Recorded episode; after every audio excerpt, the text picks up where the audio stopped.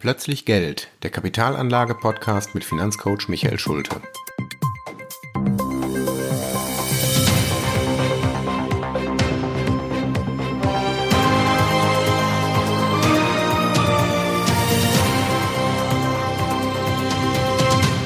Folge 16 Geschlossene Fonds.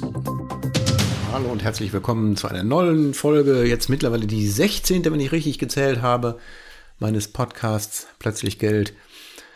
Heute möchte ich mal etwas zum Thema offene und geschlossene Fonds erzählen. Ein Thema, das immer wieder mal aufploppt.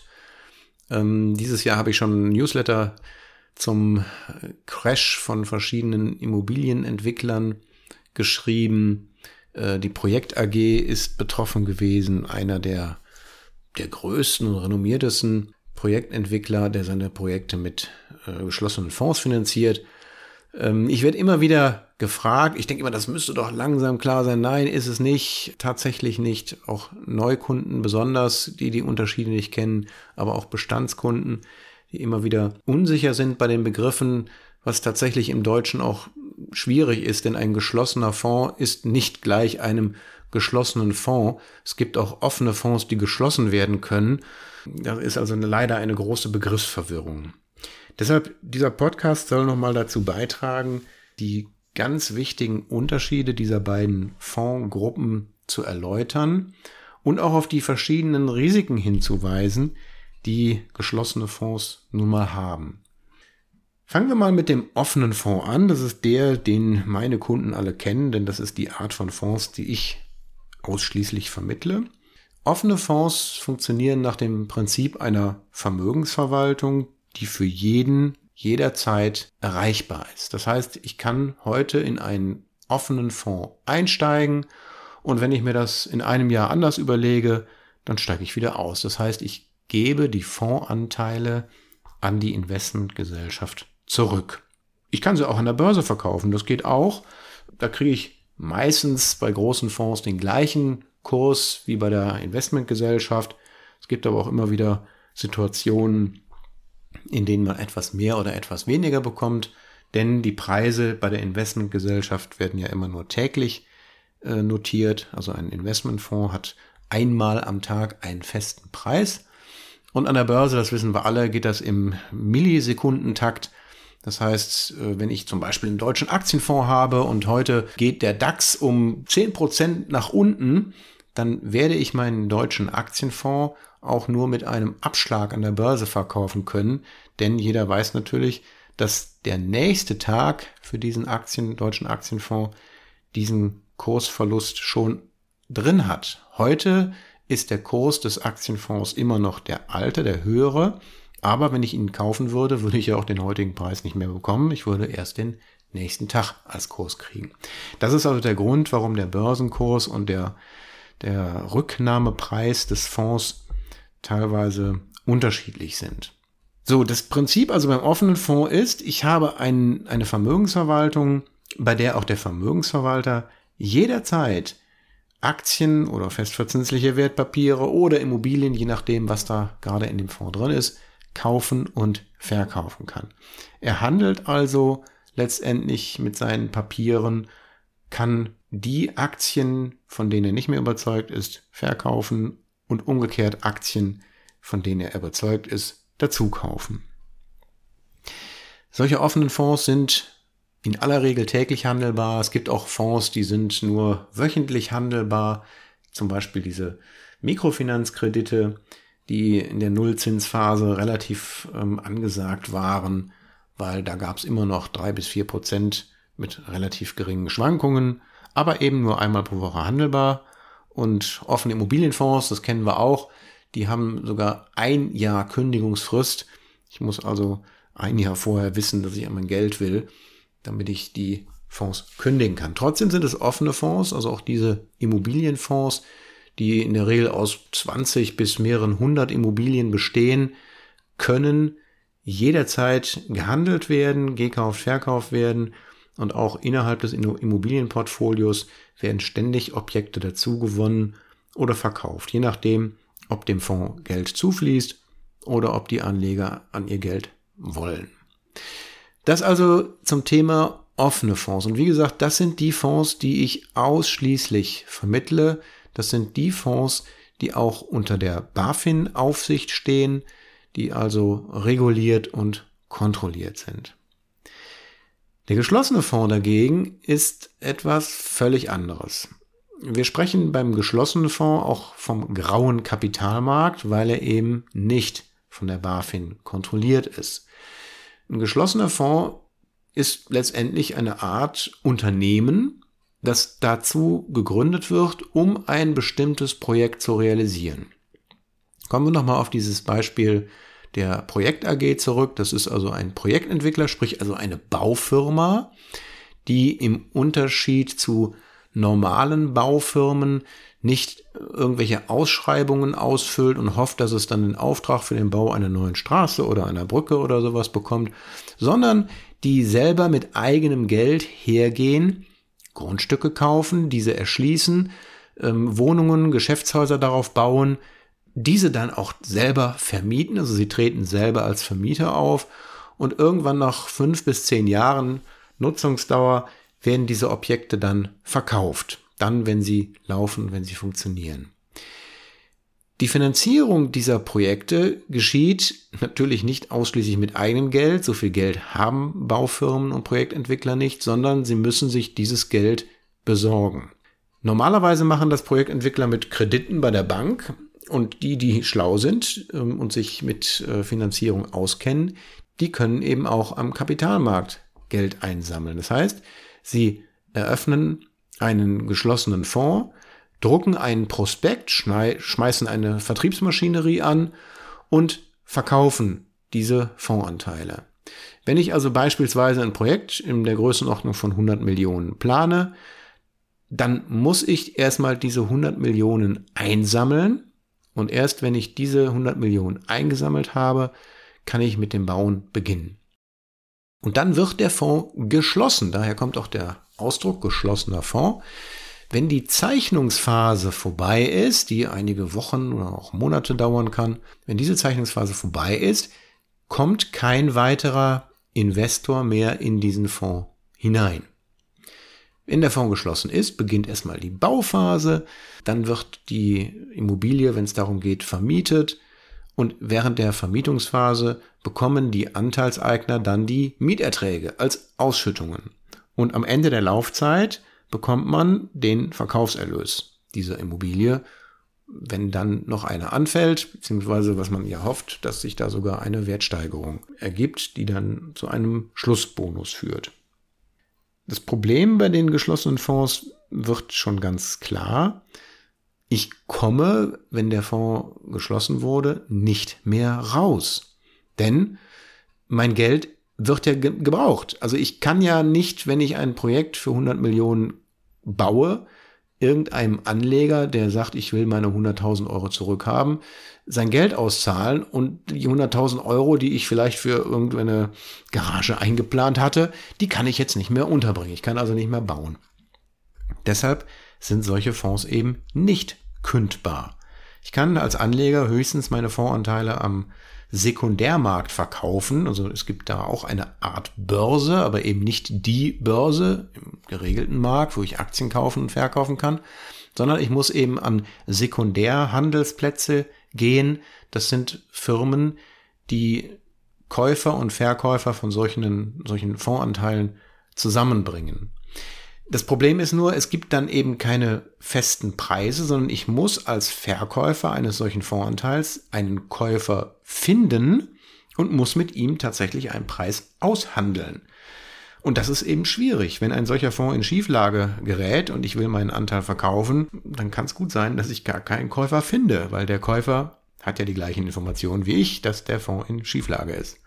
Umgekehrt, wenn der Fonds gut läuft dann will ich ihn ja gar nicht verkaufen, denn ich kriege ja meine laufenden Erträge. Also nur wenn ich in eine absolute Notlage komme, dann würde ich meinen Fondsanteil verkaufen wollen. Das also ist ein erstes Problem bei geschlossenen Fonds. Ich bin für die Laufzeit des Projektes mein Geld los. Ich komme nicht mehr dran. Ich bin illiquide. Das zweite Problem ergibt sich aus der fehlenden Risikostreuung. Ich hatte schon gesagt, es geht bei geschlossenen Fonds in aller Regel um ein Projekt oder ein Projektkomplex, der aus mehreren Einzelprojekten besteht. Aber letztendlich ist es eben ein großes Klumpenrisiko. Wenn dieses eine Projekt, das ich gezeichnet habe, nicht funktioniert und das Unternehmen pleite geht, dann ist mein Geld weg. Und zwar zu 100 Prozent. Das ist die große Gefahr bei geschlossenen Fonds. Ich habe tatsächlich ein echtes Totalverlustrisiko und ein großer Anteil an geschlossenen Fonds geht tatsächlich pleite. Das ist so, das muss man wissen. Wenn ich das mal bei einem offenen Fonds mir anschaue, dann werde ich feststellen und werde auch selber durch etwas Nachdenken dazu kommen, dass es nahezu unmöglich ist, dass ein internationaler Aktienfonds pleite geht. Meine Kunden wissen, dass sie im Beratungsprotokoll immer unterschreiben müssen, dass jedes Geld, das in einen Fonds geht, selbst wenn er die niedrigste Risikoklasse hat, also selbst wenn es ein Geldmarktfonds ist, müssen sie unterschreiben, dass sie wissen, dass sie ihr gesamtes eingesetztes Kapital verlieren können. Das ist eine gesetzliche Auflage, das muss da drin stehen und die Logik ist auch klar, denn ein Investmentfonds kann nun mal, also ein, ein normaler Investmentfonds kann keine Garantien geben, und wenn es keine Garantie gibt, sagt der Gesetzgeber, dann gibt es ja theoretisch auch die Möglichkeit von 100% Wertverlust. Weil wer sagt denn, wo der maximale Verlust ist? Ist er bei 10%, bei 50%, bei 90% oder bei 100%? Also muss ich Totalverlust unterschreiben.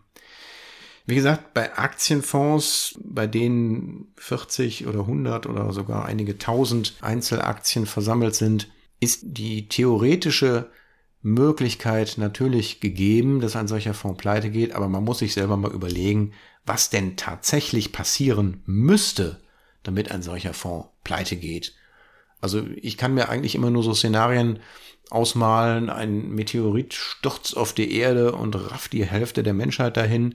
Oder es gibt einen, einen furchtbaren Virus, der freigesetzt wird und ebenfalls äh, die Menschheit dahin meuchelt.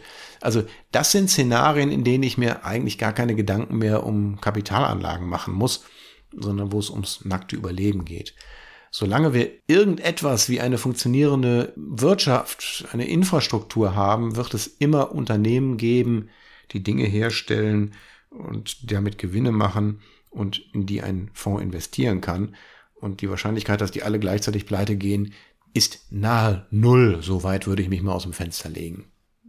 Deshalb, ähm, wer geschlossene Fonds zeichnet, muss sich immer darüber im Klaren sein, dass er ein hohes Risiko eingeht von daher würde ich immer sagen, geschlossene Fonds haben ihre Berechtigung, aber um das Risiko zu streuen, sollte ich auch hier auf mehrere Standbeine setzen. Ich sollte also nicht nur einen, sondern möglichst verschiedene geschlossene Fonds zeichnen. Äh, wenn ich jetzt noch weiß, dass geschlossene Fonds in aller Regel Mindestzeichnungssummen haben, die irgendwo im fünf- bis sechsstelligen Bereich liegen, dann wird das Problem schon klar. Solche geschlossenen Fonds sind nur etwas für sehr wohlhabende Menschen. Also ich würde mal sagen, wer ein zweistelliges Millionenvermögen hat, der kann ruhig ein oder zwei Millionen in ein Portfolio von geschlossenen Fonds investieren. Alle anderen, die so unter einer Million Vermögen haben, sollten wirklich die Finger von geschlossenen Fonds lassen. Äh, ich habe einen geschätzten Kollegen aus Norddeutschland, der auch lange Jahre für die Projekt AG vermittelt hat. Ich selber habe mir dieses Konzept angeschaut. Ähm, ich bin ja selber auch von der Ausbildung her Bauingenieur. Ich habe dieses Konzept immer sehr gut gefunden, aber trotzdem ist diese Firma in die Insolvenz gerutscht und dieser Kollege hat sich deshalb auch jetzt entschlossen, keine geschlossenen Fonds mehr zu vermitteln. Hut ab vor dieser Entscheidung. Das finde ich sehr gut und konsequent. Ich habe diese Entscheidung schon vor vielen Jahren getroffen. Ich habe meine Zulassung, die ich hatte, also ich durfte geschlossene Fonds vermitteln, habe es aber nie getan und äh, damit ich auch nicht in die Versuchung komme, es in Zukunft zu tun, habe ich vor, schon vor vielen Jahren schon in Hamburg meine Zulassung äh, für die Vermittlung geschlossener Fonds zurückgegeben. Bei mir gibt's also keine geschlossenen Fonds. Ja, wenn da doch so viele Risiken sind, warum machen es denn die Leute? Also warum beteiligen sich Menschen an geschlossenen Fonds? Die Antwort ist ganz einfach. Der Deutschen liebstes Kind ist Steuern sparen. Und ähm, bei geschlossenen Fonds bin ich Unternehmer. Ich beteilige mich an einem Unternehmen und kann die, die Einlagen in den Fonds von der Steuer absetzen. Das sind die großen Vorteile bei geschlossenen Fonds, weshalb sie eben auch für wohlhabende Personen gut sind, die ein Steuerproblem haben und warum sie auch immer wieder von Steuerberatern in Vermittlung, äh, in, in Kombination mit Fondsvermittlern empfohlen werden. Meine Einstellung in dem Bereich lasse ich immer wieder durchblicken. Ich sage ganz klar, Kapitalanleger, Anlage hat erstmal nichts mit Steuersparen zu tun. Das sind zwei verschiedene Dinge. Wenn ich Kapital anlege, dann möchte ich versteuertes Vermögen anlegen und zu einer guten Rendite vermehren. Steuern kann ich zusätzlich sparen, wenn es die Möglichkeit gibt. Also wenn ich irgendwie mit Versicherungsmänteln und einer betrieblichen Altersvorsorge ähm, dabei Geld sparen kann. Aber der Zweck einer Kapitalanlage ist niemals Steuern zu sparen. Das sollte man bitte immer trennen. Die Vermischung dieser beiden Ziele führt dazu, dass ich sogar Vermögen verlieren kann. Es gibt sogar einzelne Konstruktionen, in denen Nachschusspflichten bestehen. Also Beispiel, ne, die Firma hat 100 Millionen eingesammelt und stellt plötzlich fest, ups, die 100 Millionen waren etwas zu günstig kalkuliert. Wir brauchen nochmal 20 Millionen zusätzlich. Dann werden die Anteilseigner zur Kasse gebeten und darum äh, sollte man dann nochmal in die Tasche greifen und 20 Prozent nachliefern. Andere Konstruktionen gibt es, da hat bei Filmfonds ähm, mehrere Skandale gegeben, dass rückwirkend die Steuerbegünstigung von Filmfonds zurückgenommen wurde, weil das Finanzamt festgestellt hat, dass das gar keine deutschen Produktionen waren, sondern irgendwelche Hollywood-Filme, die natürlich mit deutscher Filmförderung nichts zu tun haben. Also mussten die Steuerersparnisse, die bereits gewährt wurden, im Nachhinein zurückgezahlt werden. Und wenn dann der Fonds auch noch pleite gegangen ist, dann kann man als Anleger schon echt ins Schwitzen kommen. Daher meine Warnung, wer irgendetwas von traumhaften Renditeversprechungen oberhalb von 10% hört oder noch besser garantierte Ausschüttungen von 7% pro Jahr, bitte immer Augen auf. Immer wenn irgendwas garantiert wird oder wenn irgendetwas in absurden Höhen ist oder auch was mit Steuersparen zu tun hat, bitte zwei oder sogar dreimal hinschauen, notfalls auch den Berater ins Vertrauen ziehen und ihn mal fragen, sag mal, was ist denn das? Lohnt sich das? Ist das eine gute Geschichte oder sollte ich da lieber die Finger von lassen? Immer wenn irgendwas von geschlossen da steht, bitte die Finger davon lassen und wenn Sie wirklich mal Rat dazu brauchen, greifen Sie sich einen Telefonhörer und rufen mich an. Ich werde immer für Auskünfte zur Verfügung stehen. Damit soll es genug sein und ähm, ich hoffe, ich konnte ein wenig Licht in den Dschungel der ganzen Fondswelt bringen. Ich freue mich schon aufs nächste Mal. Bis wann? Bald, ihr Michael Schulte.